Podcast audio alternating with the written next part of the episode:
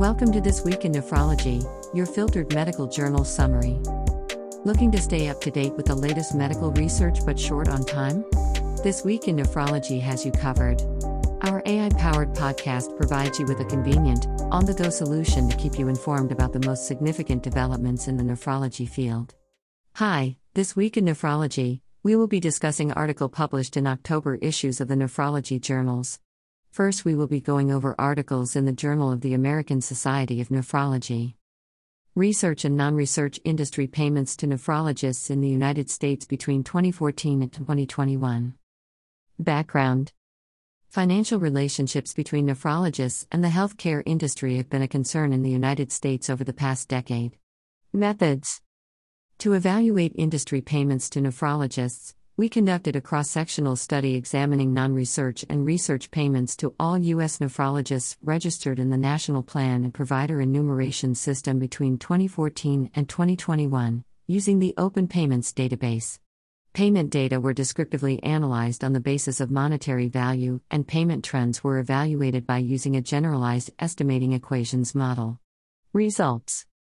From 2014 through 2021, 10,463 of 12,059 nephrologists, 87%, received at least one payment from the U.S. healthcare industry, totaling $778 million. The proportion of nephrologists who did not receive non-research payments varied each year, ranging from 38% to 51%.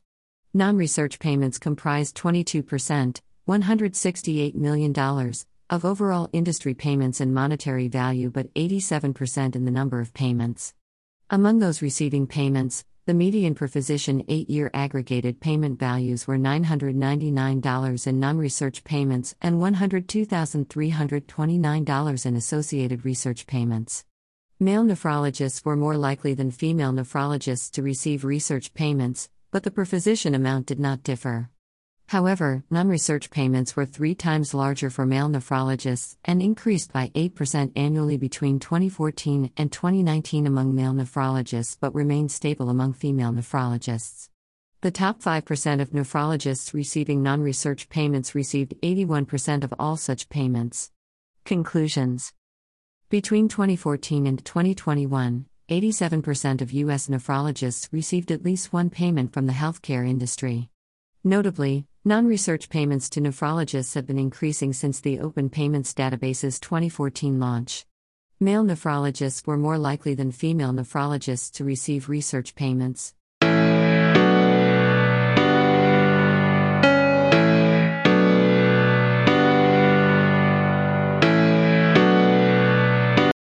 Next, we will be going over articles in the Nephrology Dialysis Transplantation. Treatment and long-term outcome in primary nephrogenic diabetes insipidus. Background.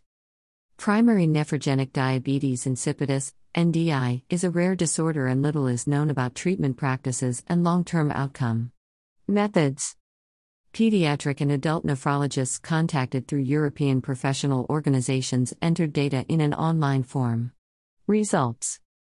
Data were collected on 315 patients, 22 countries, male 84%, adults 35%. Mutation testing had been performed in 270, 86%, pathogenic variants were identified in 258, 96%. The median range, age at diagnosis was 0.6, 0.0 to 60 years and at last follow-up 14.0, 0.1 to 70 years. In adults, height was normal with a mean, standard deviation, score of minus 0.39, plus or minus 1.0, yet there was increased prevalence of obesity, body mass index greater than 30 kg/m2, 41% versus 16% European average, p less than 0.001. There was also increased prevalence of chronic kidney disease, CKD, stage greater than or equal to 2 in children, 32%, and adults, 48%. Evidence of fluoreuropathy was present in 38%. A higher proportion of children than adults, 85% versus 54%, p less than 0.001, received medications to reduce urine output. Patients greater than or equal to 25 years were less likely to have a university degree than the European average, 21% versus 35%, p equals 0.003, but full-time employment was similar. Mental health problems, predominantly attention deficit hyperactivity disorder, 16%, were reported in 36% of patients. Conclusion. This large NDI cohort shows an overall favorable outcome with normal adult height and only mild to moderate CKD in most. Yet, while full-time employment was similar to the European average, educational achievement was lower, and more than half had urological and/or mental health problems.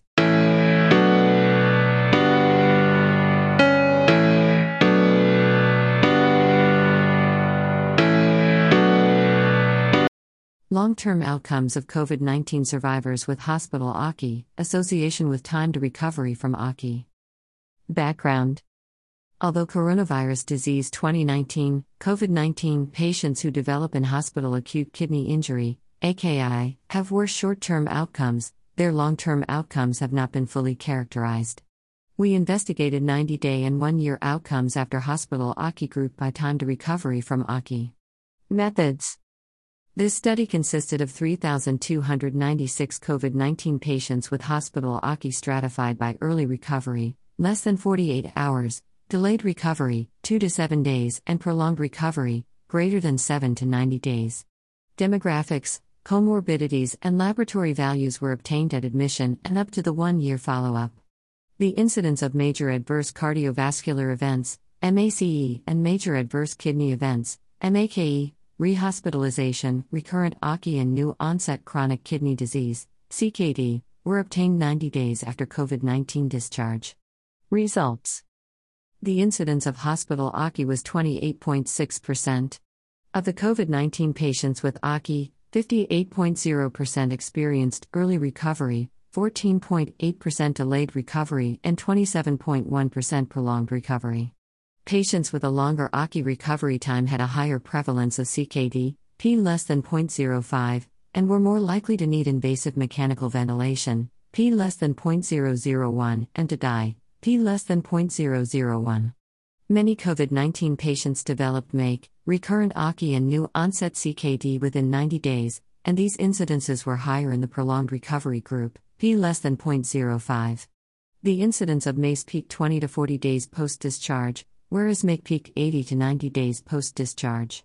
Logistic regression models predicted 90-day MACE and MAKE with 82.4 plus or minus 1.6% and 79.6 plus or minus 2.3% accuracy, respectively.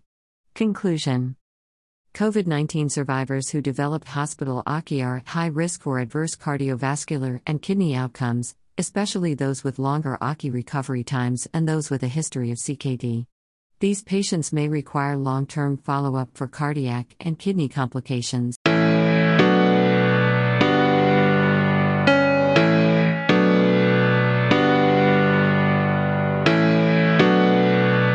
Next, we will be going over articles in the Kidney International. Systems analyses of the Fabry kidney transcriptome and its response to enzyme replacement therapy identified and cross-validated enzyme replacement therapy-resistant targets amenable to drug repurposing. Fabry disease is a rare disorder caused by variations in the alpha-galactosidase gene. To a degree, Fabry disease is manageable via enzyme replacement therapy, ERT. By understanding the molecular basis of Fabry nephropathy, FN, and ERT's long-term impact, here we aim to provide a framework for selection of potential disease biomarkers and drug targets. We obtained biopsies from 8 control individuals and 2 independent FN cohorts comprising 16 individuals taken prior to and after up to 10 years of ERT, and performed RNA-seq analysis. Combining pathway-centered analyses with network science allowed computation of transcriptional landscapes from 4 nephron compartments and their integration with existing proteome and drug-target interactome data.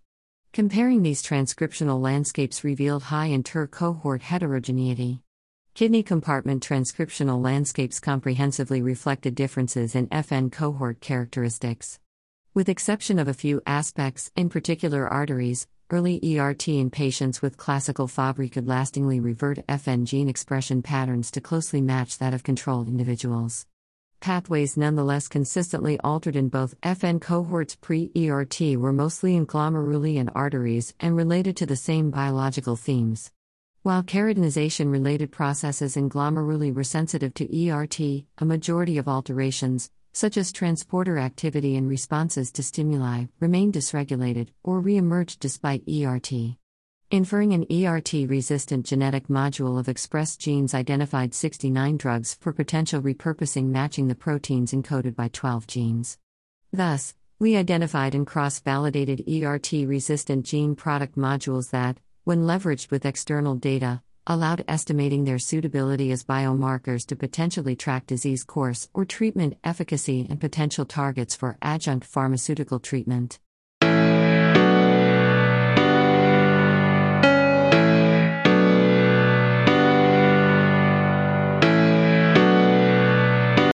Next, we will be going over articles in the American Journal of Kidney Diseases. Utility of the Kidney Failure Risk Equation and Estimated GFR for Estimating Time to Kidney Failure in Advanced CKD. Rationale and Objective. The Kidney Failure Risk Equation, KFRE, predicts the 2-year risk of kidney failure for patients with chronic kidney disease, CKD. Translating KFRE predicted risk or estimated glomerular filtration rate, EGFR, into time to kidney failure could inform decision-making for patients approaching kidney failure. Study design. Retrospective cohort. Setting and participants. CKD Outcomes and Practice Patterns Study, COPS, cohort of patients with an EGFR less than 60 ml per minute/1.73 m2 from 34 U.S. nephrology practices, 2013 to 2021. Exposure. 2-year KFRE risk or EGFR. Outcome. Kidney failure defined as initiation of dialysis or kidney transplantation. Analytical approach. Accelerated failure time, WIBL, models used to estimate the median, 25th, and 75th percentile times to kidney failure starting from KFRE values of 20%, 40%, and 50%, and from EGFR values of 20, 15, and 10 ml per minute/1.73 m2. We examine variability in time to kidney failure by age, sex, race, diabetes status, albuminuria, and blood pressure. Results. Overall, 1,641 participants were included, mean age 69 plus or minus 13 years, median EGFR of 28 ml per minute/1.73 m2, IQR 2037 ml per minute/1.73 square meters. Over a median follow-up period of 19 months, IQR 12 to 30 months, 268 participants developed kidney failure, and 180 died before reaching kidney failure. The median estimated time to kidney failure was widely variable across patient characteristics from an EGFR of 20 ml per minute/1.73 m2 and was shorter for younger age, male sex, black versus non-black, diabetes versus no diabetes, higher albuminuria, and higher blood pressure. Estimated times to kidney failure were comparably less variable across these characteristics for KFRE thresholds and EGFR of 15 or 10 ml per minute/1.73 m2. Limitations. Inability to account for competing risks when estimating time to kidney failure. Conclusions. Among those with EGFR less than 15 ml per minute/1.73 m2 or KFRE risk greater than 40%, both KFRE risk and EGFR showed similar relationships with time to kidney failure. Our results demonstrate that estimating time to kidney failure in advanced CKD can inform clinical decisions and patient counseling on prognosis, regardless of whether estimates are based on EGFR or the KFRE.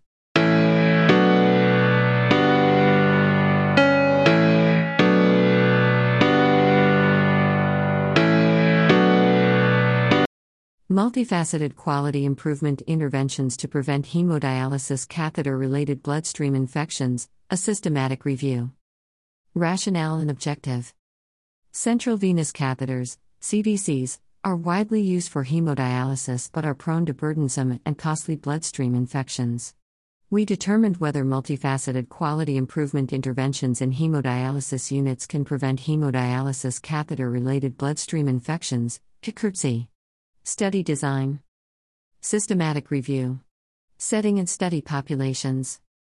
PubMed, InBase, and Central were searched from inception to April 23, 2022, to identify randomized trials, time series analyses, and before-after studies that examined the effect of multifaceted quality improvement interventions on the incidence of CRBC or access-related bloodstream infections, ARBC, among people receiving hemodialysis outside of the intensive care unit, ICU. Data extraction. Two people independently extracted data and assessed the risk of bias and quality of evidence using validated tools. Analytical approach. Intervention effects, validity, and characteristics of studies with the same design were compared. Differences between study designs were described. Results. We included 21 studies from 8,824 identified by our search. Among 15 studies that measured CRBC, two methodologically heterogeneous cluster randomized trials reported discordant intervention effects, two interrupted time series analyses reported favorable interventions with discordant patterns of effect, and 11 before-after studies reported favorable interventions with a very high risk of bias. Among 6 studies that only measured ARBC, one time series analysis and one before-after study did not find a favorable intervention effect, and 4 before-after studies reported a favorable effect with a very high risk of bias. The overall quality of evidence was low for CRBC and very low for ARBC. Limitations. 9 definitions of CRBC were used. 10 studies included hospital-based and satellite facilities but did not report separate intervention effects for each type of facility. Conclusions. Multifaceted quality improvement interventions may prevent CRBC outside the ICU. However, evidence supporting them is of low quality, and further carefully conducted studies are warranted.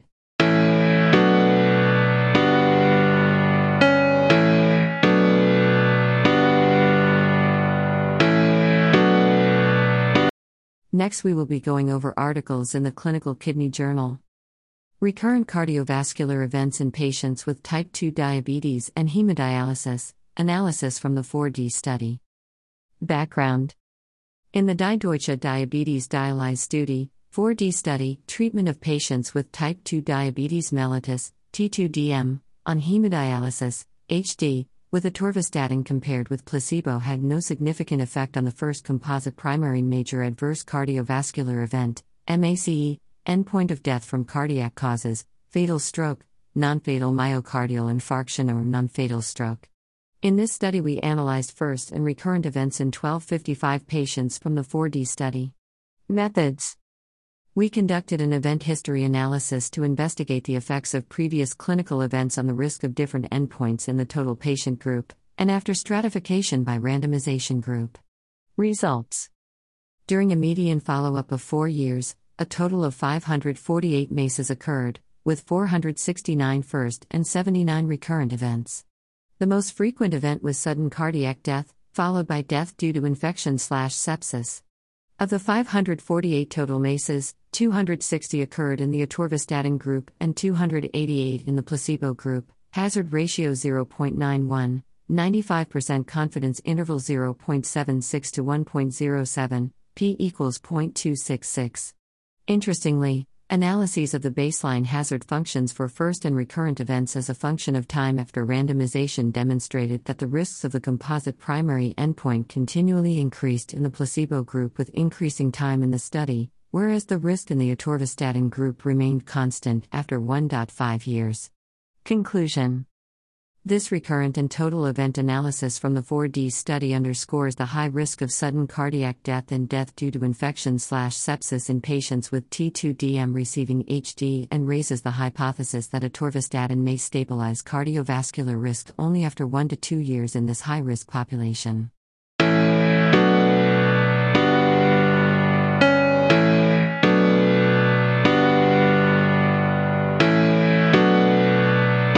The elevation of the anion gap in steady-state chronic kidney disease may be less prominent than generally accepted.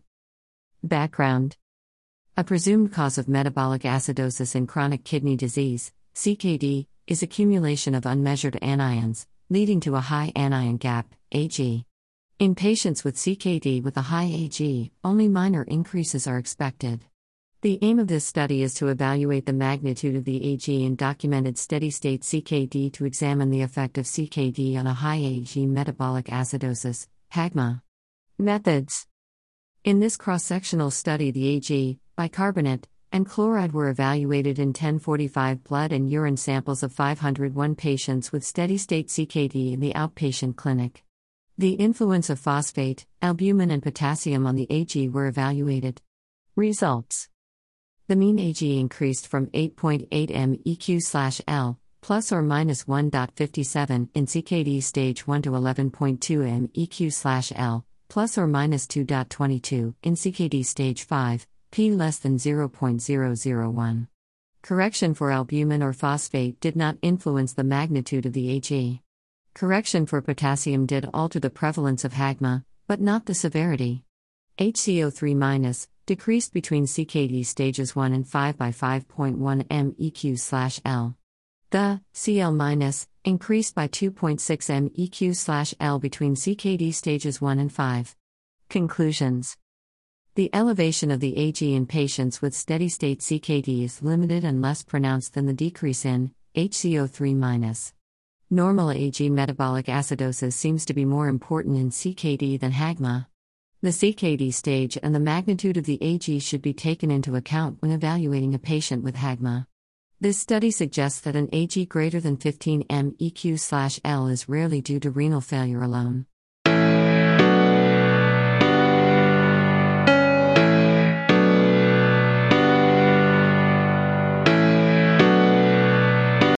Next, we will be going over articles in the Hypertension ACC. Unilaterally selective adrenal vein sampling for identification of surgically curable primary aldosteronism. Background.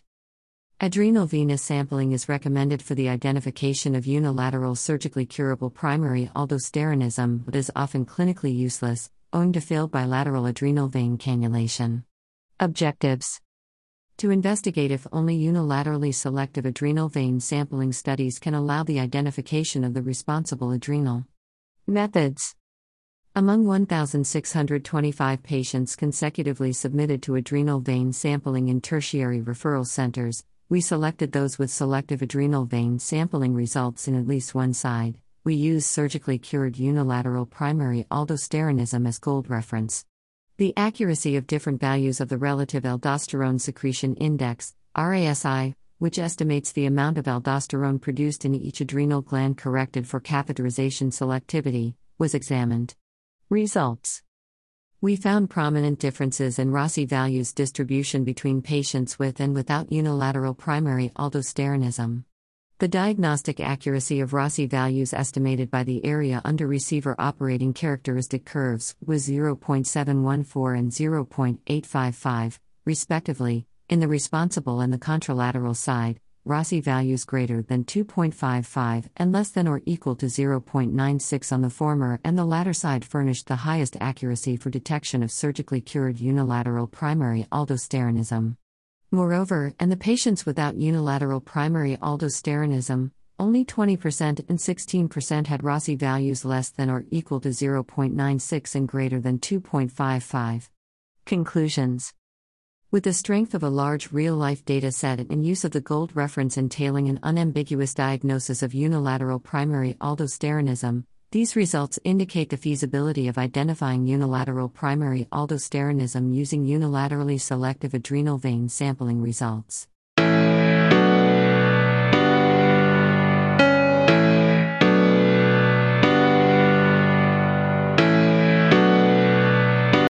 Next, we will be going over articles in the American Journal of Hypertension.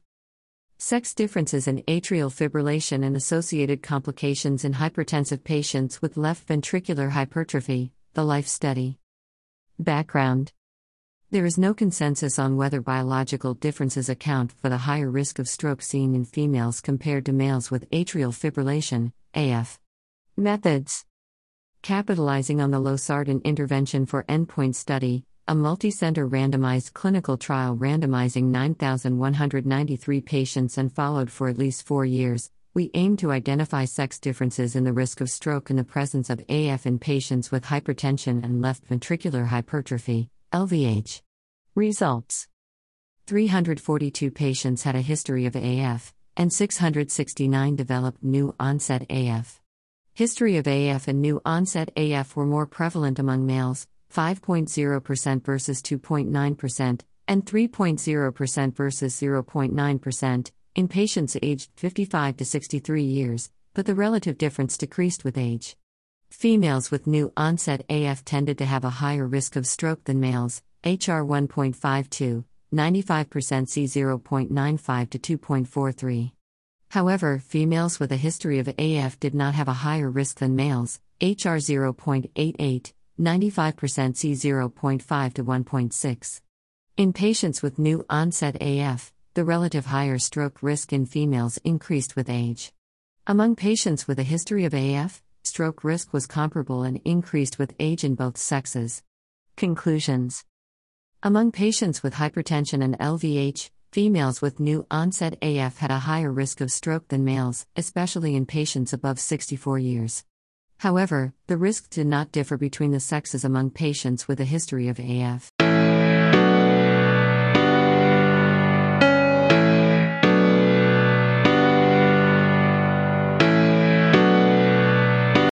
Next, we will be going over articles in the Transplantation. Evaluation of immunocompetence and biomarkers of tolerance in chimeric and immunosuppression-free kidney allograft recipients. Background. 37 patients have received a living donor kidney transplant in a Phase 2 study designed to induce tolerance with facilitated allogeneic hematopoietic stem cell transplant. The study protocol is based on tolerogenic CD8+/T cell receptor minus facilitating cells, FCR001, also including hematopoietic stem cells and alpha-beta T cell receptor plus T cells, and low-dose, non-myeloablative conditioning. Persistent chimerism allowing full immunosuppression is withdrawal was achieved in 26 patients, time off is 36 to 123 mo. Methods. We evaluated biomarkers of tolerance through urinary cell mRNA profiling and immunocompetence to respond to vaccination in these patients. We also assessed kidney function and metabolic parameters compared with standard of care patients on IS. Results. Persistently chimeric patients retained chimerism after removal of IS and remained rejection-free without donor HLA-specific antibody development. The presence of donor chimerism at greater than 50% correlated with a signature of tolerance in urinary cell mRNA profiles, with a uniquely elevated increase in the ratio of cytotoxic T lymphocyte-associated protein 4 to granzyme B mRNA. Tolerance was associated with protection from recurrence of immune-mediated causes of kidney disease.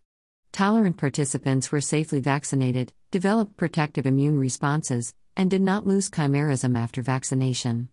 When compared with kidney transplant recipients treated with standard IS, tolerant participants showed stable kidney function and reduced medication use for hypertension and hyperlipidemia. Conclusions. These results suggest that elimination of IS has distinct advantages in living donor kidney allograft recipients.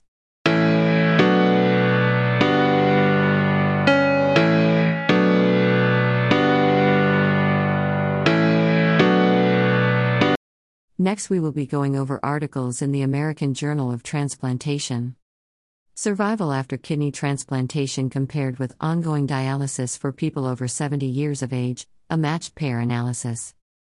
Kidney transplantation offers improved survival and quality of life compared to dialysis for most recipients. However, benefits for elderly patients, greater than 70 years, remain uncertain.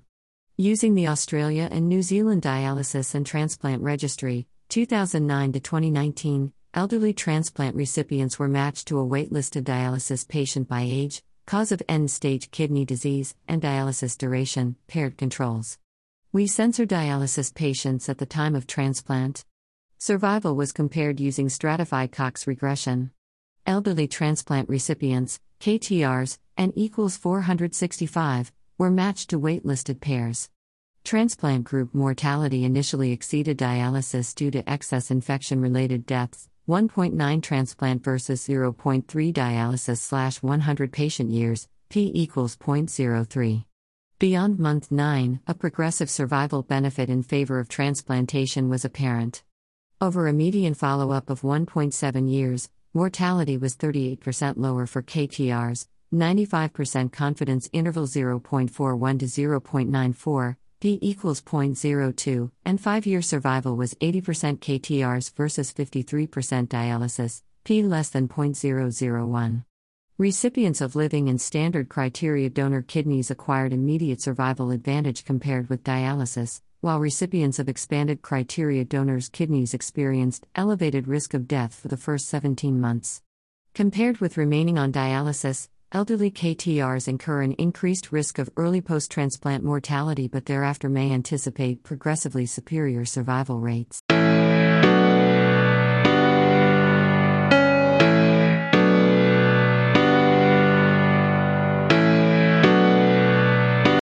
Next, we will be discussing Kidney International Report article.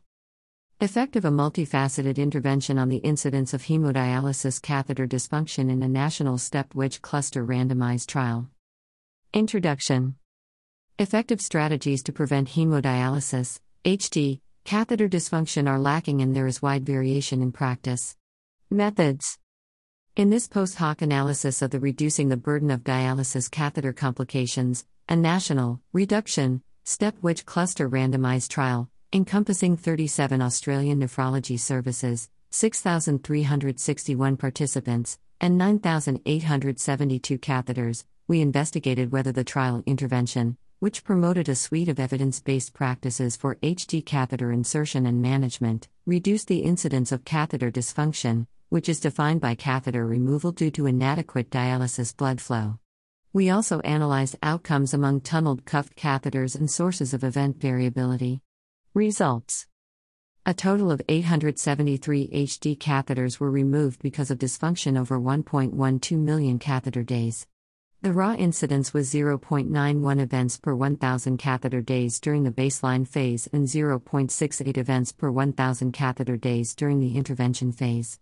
The service-wide incidence of catheter dysfunction was 33% lower during the intervention after adjustment for calendar time. Incidence rate ratio equals 0.67, 95% confidence interval, C, 0.50 to 0.89, P equals 0.006.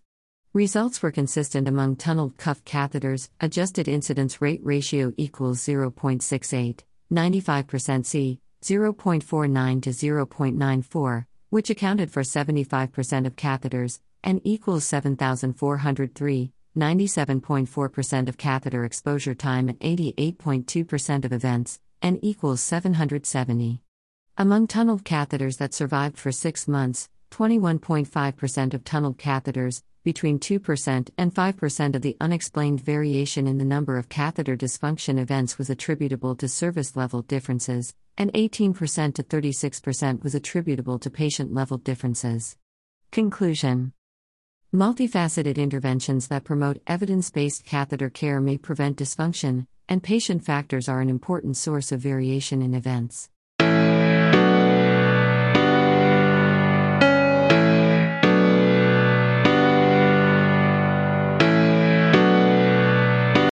Residual kidney function and cause-specific mortality among incident hemodialysis patients. Introduction. The survival benefit of residual kidney function, RKF, in patients on hemodialysis is presumably due to enhanced fluid management and solute clearance. However, data are lacking on the association of renal urea clearance, chloruria, with specific causes of death. Methods. We conducted a longitudinal cohort study of 39,623 adults initiating thrice weekly in-center hemodialysis from 2007 to 2011 and had data on renal chloruria and urine volume. Multivariable cause-specific proportional hazards model was used to examine the associations between baseline RKF and cause-specific mortality, including sudden cardiac death, SCD, non-SCD cardiovascular death, CVD, and non-CVD. Restricted cubic splines were fitted for change in RKF over 6 months after initiating hemodialysis. Results. Among 39,623 patients with data on baseline renal chloruria and urine volume, there was a significant trend toward a higher mortality risk across lower RKF levels, irrespective of cause of death in a case mix adjustment model, trend less than 0.05. Adjustment for ultrafiltration rate, UFR, slightly attenuated the association between low renal chloruria and high cause-specific mortality, whereas adjustment for highest potassium did not have substantial effect. Among 12,169 patients with data on change in RKF, A 6-month decline in renal chloria showed graded associations with SCD, non-SCD CVD, and non-CVD risk, whereas the graded associations between faster 6-month decline in urine output and higher death risk were clear only for SCD and non-CVD. Conclusion. Lower RKF and loss of RKF were associated with higher cause-specific mortality among patients initiating thrice weekly in-center hemodialysis.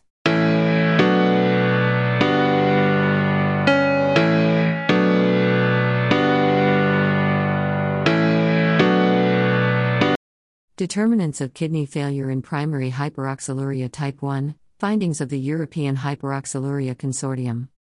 Introduction. Primary hyperoxaluria type 1, PH1, has a highly heterogeneous disease course. Apart from the circa 508 G greater than A, P.Gly170 ARG, AGXT variant, which imparts a relatively favorable outcome, little is known about determinants of kidney failure. Identifying these is crucial for disease management, especially in this era of new therapies. Methods. In this retrospective study of 932 patients with PH1 included in the OXAL Europe registry, we analyzed genotype-phenotype correlations as well as the impact of nephrocalcinosis, urolithiasis, and urinary oxalate and glycolate excretion on the development of kidney failure, using survival and mixed model analyses. Results. The risk of developing kidney failure was the highest for 175 vitamin B6 unresponsive, null homozygotes and lowest for 155 patients with circa 508 G greater than A and circa 454 T greater than A, P.Phi152 ELA, variants, with a median age of onset of kidney failure of 7.8 and 31.8 years, respectively. 50 patients with circa 731 T greater than C, P.ELA 244 THR, homozygote variants had better kidney survival than null homozygotes, p equals 0.003. Poor outcomes were found in patients with other potentially vitamin B6 responsive variants. Nephrocalcinosis increased the risk of kidney failure significantly, hazard ratio, HR, 3.17, 2.03 to 4.94, p less than 0.001.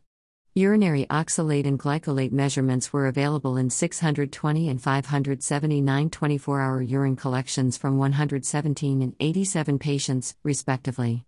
Urinary oxalate excretion, unlike glycolate, was higher in patients who subsequently developed kidney failure, p equals 0.034.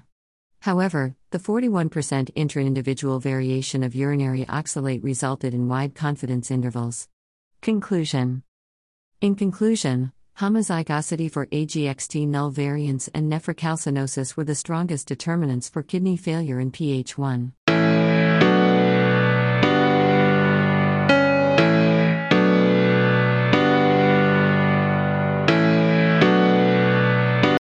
Changing phenotypes and clinical outcomes over time in microscopic polyangiitis. Introduction. Diagnosis and management of microscopic polyangiitis, MPA, have evolved considerably over the past decades, but it is unknown whether clinical and histological presentation and patient and renal outcomes have changed accordingly. Methods. We compared clinical and histopathological characteristic at diagnosis, risk of death, end-stage kidney disease, ESKD, and relapse rate in patients diagnosed with MPA between 1980 and 2022, after grouping them in two periods, P1980-2001 and P2002-2022. We compared the mortality rate between the two periods using Kaplan-Meier estimator and Cox regression, and competing risks of ESKD and death using the Allen-Johanson estimator, fine-gray multiple regression, and multi-state models. Results. Out of 187 patients, 77 were in P1980-2001 and 110 in P2002-2022. Patients in P2002 to 2022 were older, 66.2 plus or minus 14.0 SD versus 57.7 plus or minus 15.8, T less than 0.001, had a better kidney function, estimated glomerular filtration rate, EGFR, 25.9 plus or minus 24.8 versus 21.5 plus or minus 28.2 milliliters per minute per 1.73 square meters. P equals 0.011, and a lower prevalence of the burden sclerotic class, 5.9 versus 20.9%, p equals 0.011. Despite a similar crude and adjusted patient survival, the risk of ESKD decreased during P2002 to 2022, subdistribution hazard ratio, HR, 0.30, 95% confidence interval, C, 0.16 to 0.57, P less than 0.001. The results remain significant after accounting for death after ESKD and after adjusting for potential confounders, HR 0.33, 95% C, 0.18 to 0.63, p less than 0.001. The risk of relapse was numerically higher during P2002 to 2022, subdistribution HR 1.64, 95% C, 0.95 to 2.83, p equals 0.075. Conclusion. MPA kidney involvement has become less severe over the past decades, leading to a reduced risk of ESKD and a higher relapse rate, despite a comparable risk of death. Thank you for listening to This Week in Nephrology, your filtered medical journal summary. Have a great week ahead, stay blessed and be humane.